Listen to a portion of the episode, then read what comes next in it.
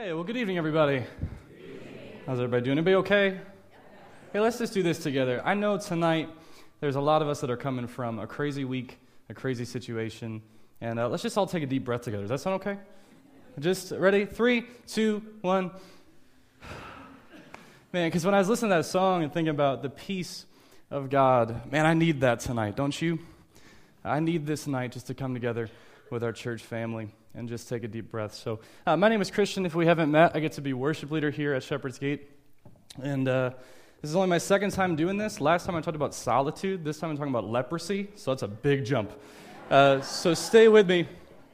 But uh, I really, I love Ash Wednesday, and I love that we're here together because tonight begins a journey that lasts all the way through Easter.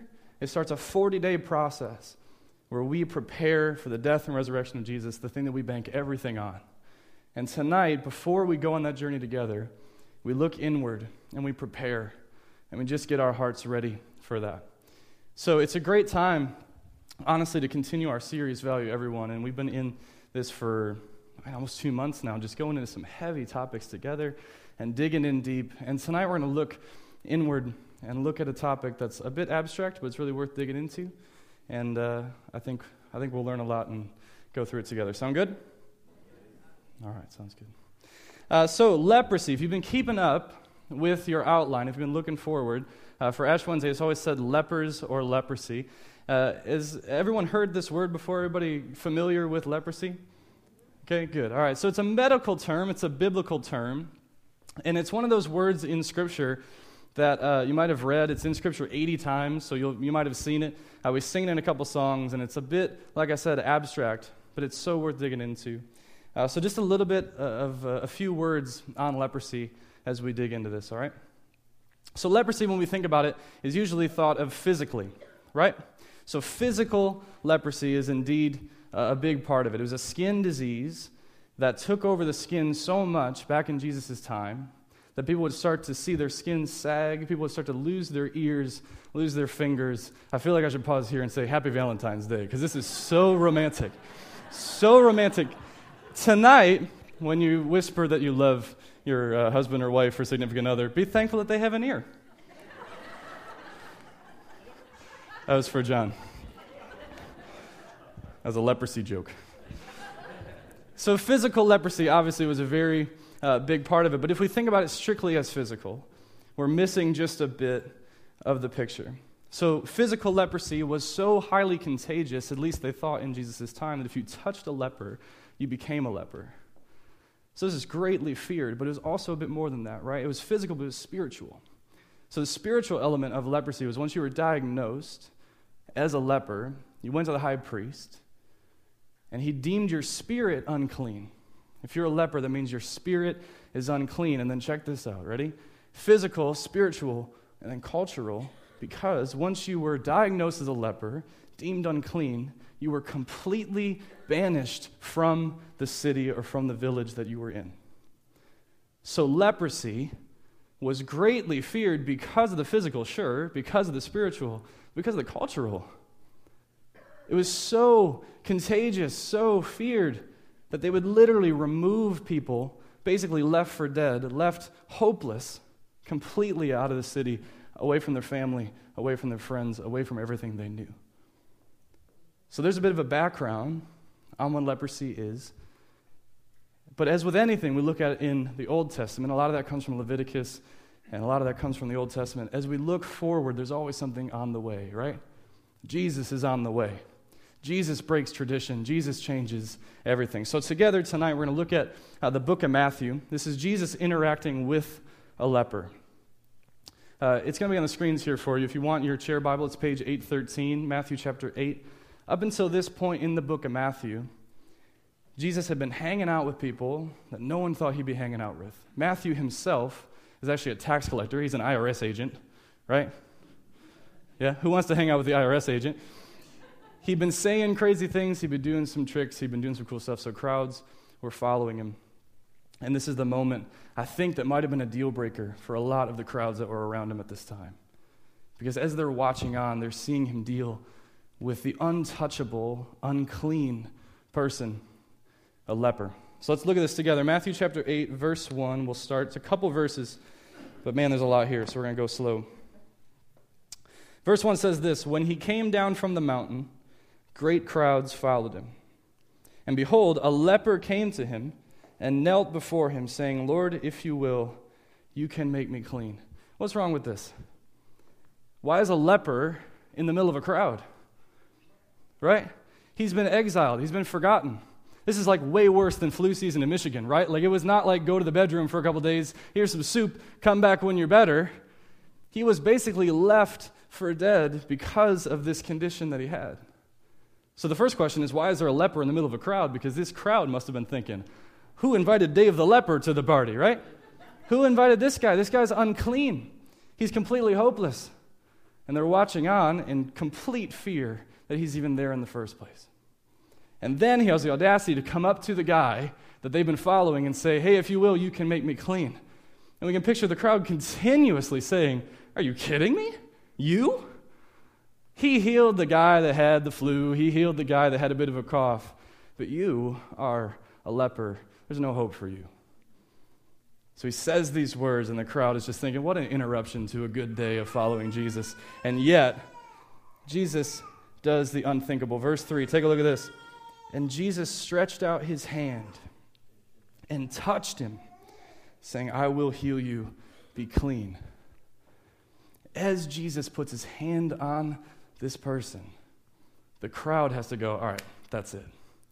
You understand what just happened? Jesus touched a leper. That means he is a leper. They're thinking, We're going to watch Jesus' ear fall off.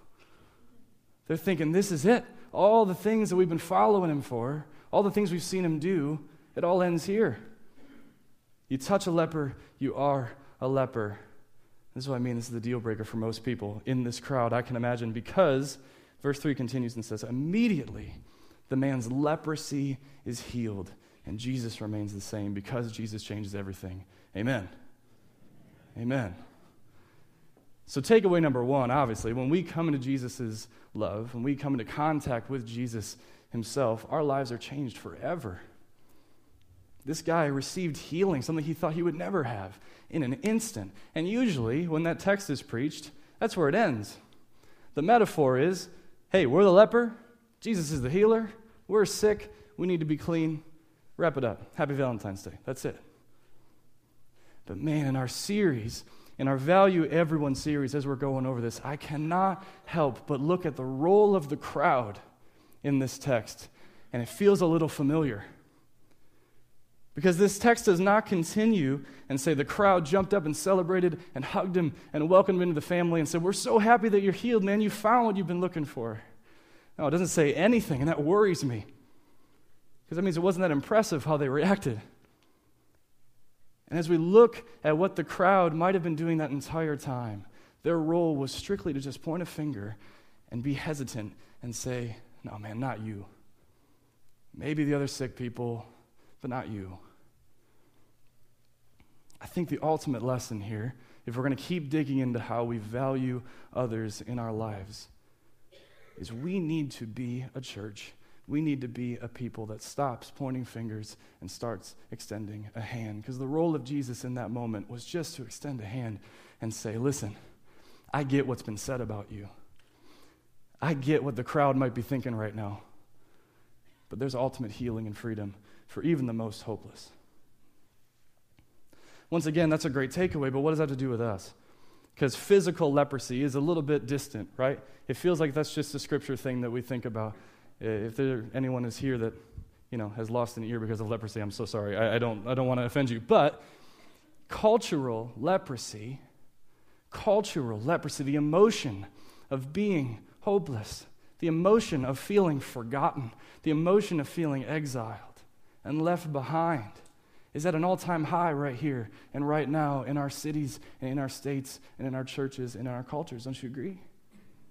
There are so many in our lives that feel just a little bit left behind from the church, feel just a little bit left behind from God. And yet, there are so many moments when I feel like we stand in that crowd and we call out the uncleanliness and we don't extend a hand. Uh, last summer, I got to take a mission trip with our students here uh, to Nashville, Tennessee. Uh, and it was a great time. If you ever want to experience just true, deep anxiety, take 30 teens' phones away from them. and then just give them no plan as to what we're doing on this mission trip, right? You'll hear these words a lot Hey, where's my phone? You know? So on this trip, they really didn't tell us where we were going or what we were doing or uh, what was going to happen next. And at one point, they said to us, Hey, pack yourself a lunch, and then pack a lunch for someone that might need it a bit more than you. You're going to be giving lunch to somebody tonight. That's kind of cool, right? So, in the middle of the day, they just let us loose in downtown Nashville. They just say, hey, go and find somebody to share lunch with. We're thinking, right? You guys remember this, right? So, we start walking, me and the team that we had that day, and we're thinking, all right, well, let's, let's see what happens. And we, we kind of come to a park, and there's this woman who's sitting there, and she has a lot of bags around her, and it's kind of clear that she's collected a lot of things, and it's clear she doesn't have a home. We said, oh, maybe, maybe she'd like to have some lunch, right? So we walked over to her, and I'll never forget this interaction because it brought this idea to life in such a heartbreaking way. We walked up to her and we said, Hey, would you like to have lunch? Like, we have an extra sandwich. We'd love to get to know you and just hang out. And this woman kind of looked us up and down. And she said, Oh, you're from the church, aren't you? We said, Sure, but I mean, like, we're really just here to get to know you and, and uh, maybe share a meal with you. And she looked directly at us, and I'll never forget what she said. She said, No, you can move on and find somebody else. God doesn't want anything to do with me. And then she said this here's the kicker. In fact, I'm inconvenient with God. Church, that's cultural leprosy here in 2018, right here, right now. There are those that feel so hopeless, so abandoned, so forgotten that it feels like no one wants anything to do with them, not even the God who created them. Cultural leprosy in our lives, in our workplaces, in our families usually takes the form of this anyone who you pass judgment onto, anyone who we pass judgment onto that we have not gotten to know. This is what makes cultural leprosy such a big thing in our culture here today is it's pretty easy to pass judgment onto those that we haven't gotten to know. We have first impressions, we have prejudices, we have differences, we have all these things. But the more and more that we learn what it means to value everyone, we learn that anytime we pass judgment on someone that we have not gotten to know, all we're doing is just fueling the fire of saying, hey, guess what? You're hopeless. That hurts a little bit, doesn't it, right? Ash Wednesday's a night to be honest. That's a little bit almost too honest. But as we dig into what this means, it bears the question for me, and I think it bears the question for all of us. Who do we know that might feel inconvenient with God? And what have we done to counteract that? Because that day in that park when that woman said that to me, something came over me where I just thought, no, you're not. You are not inconvenient with God. In fact, you're cherished by God. You're relentlessly pursued by God. He created you, He knows you, He loves you. And you want to know what I said? I didn't say any of that. In fact, I, I think I said, uh, Have a nice day. And then we walked away and we found somebody else and we just moved on from our day. Oh, that breaks my heart to think about that moment because what did I do to counteract that? What do we do to counteract the emotion that we are faced every day? with people in our grocery stores, in our workplaces, in our own families, even that feel a bit inconvenient with God. Just to make this a little bit more real, take a look at the seat next to you, right? Take a look at the seat next to you right here in this room, in this place, and think who would it be sitting next to me that would make me the most uncomfortable if they were sitting there? Who do I know that it would be so weird if they were here with me. Odds are that person feels a little inconvenient to the church, don't you think? Odds are that person might know what it feels like to feel a little bit left behind because of a difference, because of anything that separates us from giving people the love of Jesus in profound ways. When we really think about cultural leprosy and what that means for us right here and right now in this moment, we keep coming back to the idea that we need to be a church that stops pointing fingers and starts extending a hand. Because I guarantee there are so many people in our lives that feel very inconvenient to God. And there are so many ways that we can counteract that. When we dig even deeper into this, I know that we've already gone really deep already, but when we dig even deeper into this, I think it's safe to say that feeling hopeless, feeling exiled, feeling like a cultural leper, whatever that might look like, starts as an identity crisis. It starts as an identity crisis because anytime that someone identifies more with their struggle, more with their life situation, more with their sin, more than the differences between us and them, anytime they do that, they're missing the point because our identity is in Jesus. That woman in that park that day, her identity is fully in the God who created her, and yet her identity in her mind has become I don't have anything. Her identity in her mind has been shaped by the amount of people that walk by her every single day, not even turning an eye to see that she's there, that she exists. And it's moved away from the idea that her identity is fully in Jesus. It's interesting in this passage, if you look at verse 2, it doesn't say, and behold, a man with leprosy came to him. It doesn't say, uh, behold, a woman with leprosy came to him. It doesn't say, behold, a person with leprosy came to him. What does it say? It just says, a leper. And it begs another question for us. What does that say about how easy it is to let the differences between us and other people become how we identify them? How easy is it to pass judgment onto those that we haven't gotten to know? How easy is it to move into a place where we don't even identify someone as a human being?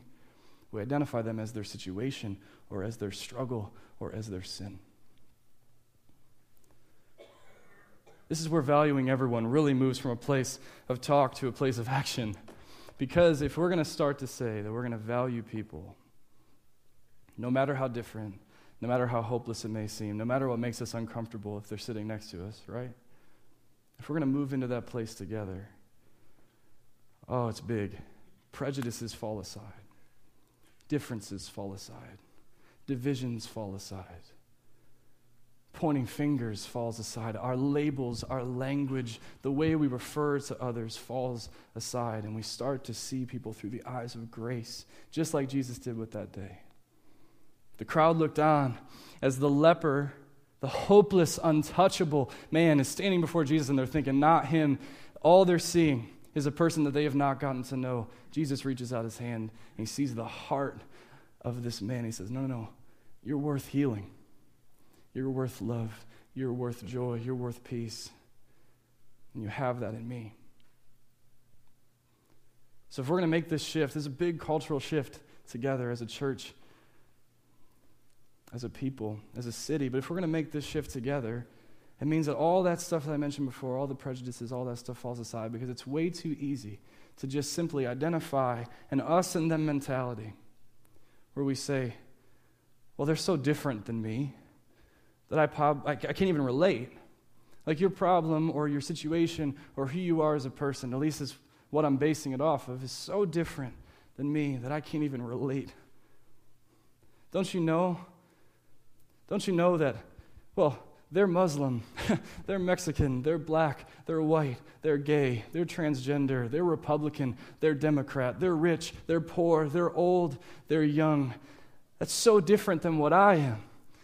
All of those words are wrapped up in starting to see others through the eyes of grace and saying, You know who you are? You're one of two words. You're a son or a daughter of God first. You're a son or a daughter of God first, and everything falls after that. Because, yes, there are beautiful things that make us different. We talk different, we think different, we look different, we act different, right? That's beautiful. But first and foremost, every single person, including those that feel inconvenient with God, including those that make us feel uncomfortable, they are a son or a daughter of the God who created them. And it's our responsibility to say, You are so cherished by that same God. We sing that song over and over this month and last month, and a lot of you say, hey, you guys learn a new song? We sing this song all the time, right? We are sons, we are daughters of God, and no matter we go, no matter where we go, we're close to the Father's heart. We need to sing that over and over. Because that song doesn't say, I'm a son, I'm a daughter, I don't know about that guy. I'm a son, I don't, I'm a daughter, I don't know about that guy at work, he seems pretty weird. No, we are the sons, we are the daughters of God, and no matter how far you've strayed, no matter how different we are, no matter the things that seem to put up walls between us, it's simple, but it's beautiful. We're a family. We're brothers and sisters, all created in God's image. It goes all the way back to what Pastor Tim told us about the first week of the series. We are all created in God's image. There's common ground everywhere we look. That changes everything. That changes everything because it turns even the most hopeless of cases, even the most different of situations, even the people that feel the most different than us, it makes us start to see no, no, no, we're together in this. I'm going to let you know, no matter what, that you are so, so cherished by the God who created you. As you dig more and more into cultural leprosy, we kind of start to see a lot of things in our society that are just very widely known, that they're very hopeless feeling things. A lot of the ministries that we've heard about in this series already, they're out shouting the finger pointers and they're extending a hand. I mean, look at Michigan Abolitionist Project, right? They're out shouting the finger pointers and they're saying, you know what? That girl that's trapped in slavery sold for sex. No, no, no. There's hope for you. There's hope for you. Compassion pregnancy, those who feel as if they, they don't know where their identity lies so much that they feel so lost that they feel, you know what, maybe I should just get rid of this baby altogether. No, no, no. There's hope for you and for your baby because your identity is in Jesus and Jesus alone to keep going down the line, man, mental illness is such a big uh, issue in our society. Those with mental illness can feel so hopeless and so forgotten and so alone. And we keep reaching out, keep reaching out, and we say, No, no, no, you're loved by God. Addiction can feel so, so heavy. Past addiction, present addiction, the guilt of that can weigh down so heavy that they say, You know where my identity lies? In being an addict. No, your identity lies in being free because of Jesus' grace. And I see you through that lens, not in the lens that the world sees you in. We talked a little bit already about homelessness, right? It's such, it's such a big issue because just like that woman in the park that day, just like the countless others that we saw in Nashville on that trip, their identity is starting to become found in what they don't have. Their identity is starting to become found in what they do not have. Just like our identity as very blessed, wealthy people can be found in what we do have. And yet, both of us find common ground in saying, no, no, no, our identity is not in things at all. It's in Jesus, and it's in His love for me. This is great, great news for all of us. If the idea of homelessness kind of pulls on your heart, I know it does ever since that trip for me. Just a little shout out to McRest, right? For an entire week of the year, our church opens its doors and we take over every single room of this place and we, ho- we house those that are homeless, that need a home. Sign-ups for that start March 18th. I'd encourage you put a reminder in your phone that literally says, "Who do you know that might feel inconvenient to God, and what have you done to counteract that?" I know it's long, but type it in there. It'll remind you.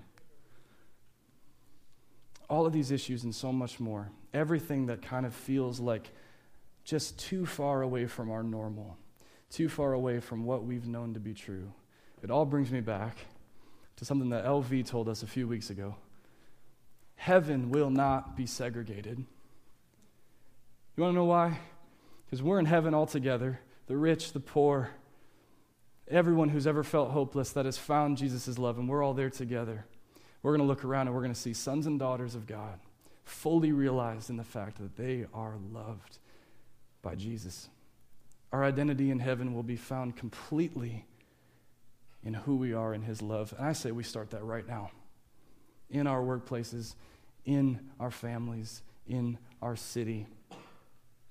Right now, we say we're going to be a church that stops pointing fingers and starts extending a hand. I'm going to take you back to Nashville one more time before we wrap up because as I think about what it means to extend a hand, what it means to just so selflessly give, it reminds me of a moment that same day as we kept walking. One of our students, uh, we, we came upon a, a, woman who, once again, was, was very clearly without a home, and, and we got to share lunch with her and pray with her, and she encouraged us. I mean, it was just a beautiful time of getting to celebrate Jesus with another sister of Christ. And at the end of our time with her, one of our students said, uh, Hey, I have this rain poncho. Now, just a side note, this is not like a 99 cent Dollar Tree rain poncho. This was, if you walked into Nordstrom, like, I need a rain poncho, this is the one they would give you. I mean, it was nice, right? It was very good. $40 at least. I don't know about that. But she had this rain poncho and she brought it for herself and uh, she brought it on the trip and she said, You know what? I feel so led to just give this to you. And she gave it to the homeless woman. First of all, that's seeing someone beyond their situation. That's seeing someone beyond what we usually see. That's saying, You are a woman, a sister of Christ, a daughter of God. And here's a practical need that I can give to you right here, right now. Amazing. The woman was overjoyed. She, you would have thought that you gave her exactly what she asked for for Christmas, right? She was just so excited. But the story gets better when we start walking back to the car. We have a three mile walk back to the car outside. What happened? Friends, it started raining harder than I've ever seen rain in my entire life. From the minute it started raining, we are drenched from head to toe. And in my mind, as a ministry leader, I'm like, hey, it'd be pretty nice to have a rain poncho right about now, don't you think? we get all the way back to the car, and this 16 year old student teaches me a lesson that I hope I hang on to for the rest of my life about what it means to extend a hand and selflessly give for Jesus. She looked right at me, soaking wet, and she goes, I am so glad that I gave that rain poncho to our new friend. Why? Because maybe right now she's warm, maybe right now she's dry, and maybe right now she has a smile on her face thinking, Man, do I feel loved. Man, do I feel valued. That is absolutely what it looks like to give freely, no hesitation, and say, I see sons and daughters of God everywhere I look, everywhere I am. I see a son and I see a daughter of God, and I see that they are not only not inconvenient to God, they are so cherished and loved by Him. That's how cultural leprosy dies in our generation. That's how we value everyone, and that's where it moves from talk to action. Amen? Amen. Amen tonight we get to partake in something together that, as John and Tim mentioned both already, uh, it's so beautiful the representation of what we're about to do here together. First, we're going to come to the table of Jesus, a table where everyone is welcome, a table where we find that we are free in His love, a table where we find that every single human life that we come into contact with is completely welcome. And then we get to have ashes put on our forehead. This is a tradition of Ash Wednesday that's carried on for years. But tonight, i encourage you as you get those ashes on your forehead, as you bear the image of what you believe on your forehead, ashes or not, friends, we believe and we bear the image of Jesus every single day of our lives. And as we walk out these doors tonight, as we think about cultural leprosy and what it looks like to let everyone know that they are so relentlessly pursued by God, I'd encourage you those ashes can mean a lot for us tonight about how we bear the image of His love. Uh, but before we do that, let's just bow our heads and close our eyes for just a moment. I'd encourage you again to take a deep breath and just say, God, I'm right here. It's just me and you. And there are moments where I've pointed a finger instead of extending a hand. There are moments that I've pointed a finger instead of extending a hand. And there are moments that I've treated others nothing like you how, how you want me to treat them. There's moments where I have not valued others as well as I could have. And breathe in the grace and know that because our God values everyone, so does His church. Because our God created everyone, we can know fully that we are walking among sons and daughters of God. They just may not know it yet. I'd encourage you to just take a few moments in this silence, in this space together. And then Tim will bring us through communion.